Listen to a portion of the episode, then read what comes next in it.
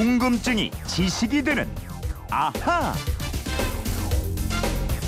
네, 주간 궁금증이 지식이 되는 아하 시간입니다. 지난 한 주 동안 풀어드린 궁금증과 그 핵심 내용을 오늘 김초롱 아나운서와 함께 다시 한번 정리해 보겠습니다. 어서 오세요. 안녕하세요. 지난 월요일에는 전압에 대한 말씀드렸어요. 왜 110볼트를 쓰다가 220볼트로 바꿨냐? 여기에 대한 궁금증을 풀어봤죠. 예, 220볼트로 전기를 공급하면 전기 공급 과정에서 사라지는 전력이 있습니다. 이 손실을 크게 줄일 수 있어서 바꿨고요.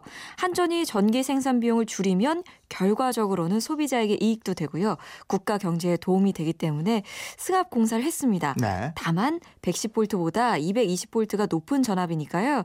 특히 아이들이 전기를 만졌을 때 위험성이 커진다는 게 단점입니다. 네. 세계적으로 보면 220볼트 쓰는 나라가 훨씬 많죠. 예, 세계적으로 70%가 넘습니다.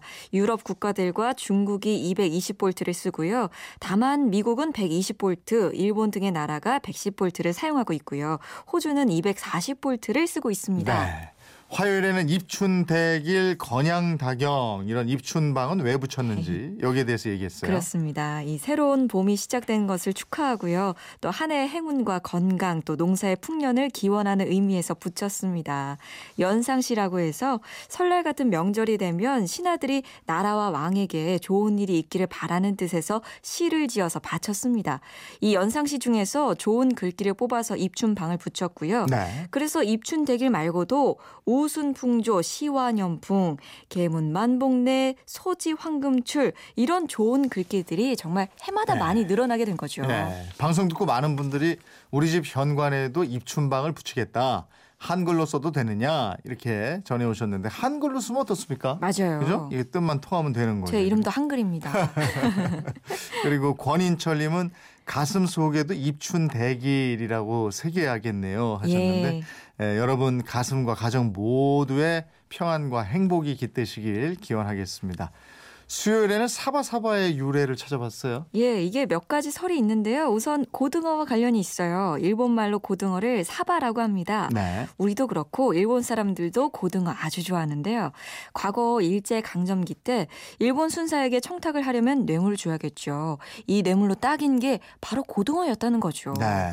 근데 한 마리만 들고 가면 좀 못하니까 두 마리를 가져가서 사바 사바 그래 두 번을 했다 네. 이런 말이 나온 거고요. 예. 그 고등어를 내밀면 일본 순사가 아 사바 사바 하면서 반겼다 어. 이런 이야기도 있었고요. 또 일본 시장에서 그 고등어를 셀 때 빠르게 세는 척하면서 마리수를 속인다는 말에서 나왔다 이런 아. 말도 있습니다. 하이 나카무라 상 사바 사바 이랬다는 거예요? 그렇죠. 두 마리니까. 어 사바 사바 그렇죠. 두 마리니까 사바가 두 번이라는 참. 거. 예, 불교에서 말하는 사바, 즉 예. 속세, 괴로움이 많은 인간 세상을 가리키는 말과도 연관이 있다. 이렇게 얘기했던 기억이 나는데 맞아요. 예, 이 방송을 듣고 많은 분들이 무심결에 쓰곤 했는데 그런 사연이 있는지 몰랐네요. 재밌네요. 이런 예. 의견들 많이 보내주셨습니다. 에, 목요일에는 짜장면 드시다가 음식 배달은 언제 시작했는지 궁금하다. 이런 분 궁금증을 해소해드렸어요. 원조는 농사할 때 먹었던 새참이라고 말씀을 드렸죠. 또 짜장면이나 우동, 냉면, 설렁탕 주로 반찬이 필요 없는 음식들에서 이 배달이 본격적으로 이루어졌습니다. 신문 검색을 해보니까 1920년대 배달을 이 직원들이 점심을 시켜 먹었다 이런 기사가 나오고요. 어, 30년대에는 배달원이 사고를 당했다. 또 배달 조합원들이 성금을 냈다. 이런 내용의 기사가 나옵니다. 그러니까 1920년대에 시작이 됐고 1930년대에 들어서는 이 배달 조합이 생길 정도로 활성화가 됐다는 걸 짐작할 수가 있습니다. 네. 그리고 또 철가방이 처음에는 이게 목가방이었고 예. 어, 이 방송 듣고 0078님을 비롯해서 몇몇 분이 옛날 양반들이 아침에 해장국을 배달시켜 먹었다고 들은 것 같은데 아닌가요? 확인해 주세요 하셨나요? 예, 확인해 봤습니다. 예. 이 효종갱이라고요. 효종, 즉 새벽 종이 울릴 때 먹는 국이라는 뜻의 해장국이 있었어요. 음. 조선 시대 뭐 정확히 언젠지는 알 수는 없는데요. 남한산성에서 만들어서 새벽에 서울로 보냈던 해장국이었습니다. 네. 그래서 이 효종갱을 첫 배달 음식이라고 보는 분들도 계세요.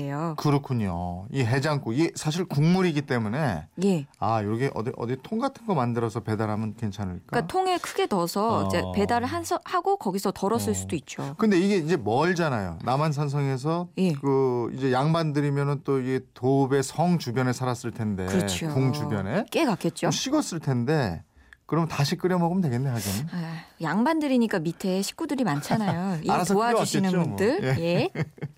에, 그리고 2월은 28일밖에 안 되나 이것도 알아봐 주세요 하는 걸 듣고 저희가 로마 황제들이 그때 주범이었죠. 그렇습니다.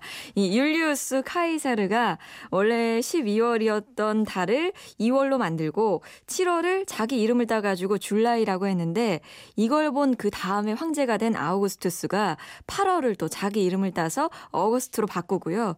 또 2월에서 하루를 더 가져와서 30일이었던 8월을 31일로 만들었습니다. 네. 이런 여러 가지 배경이 있었더라고요.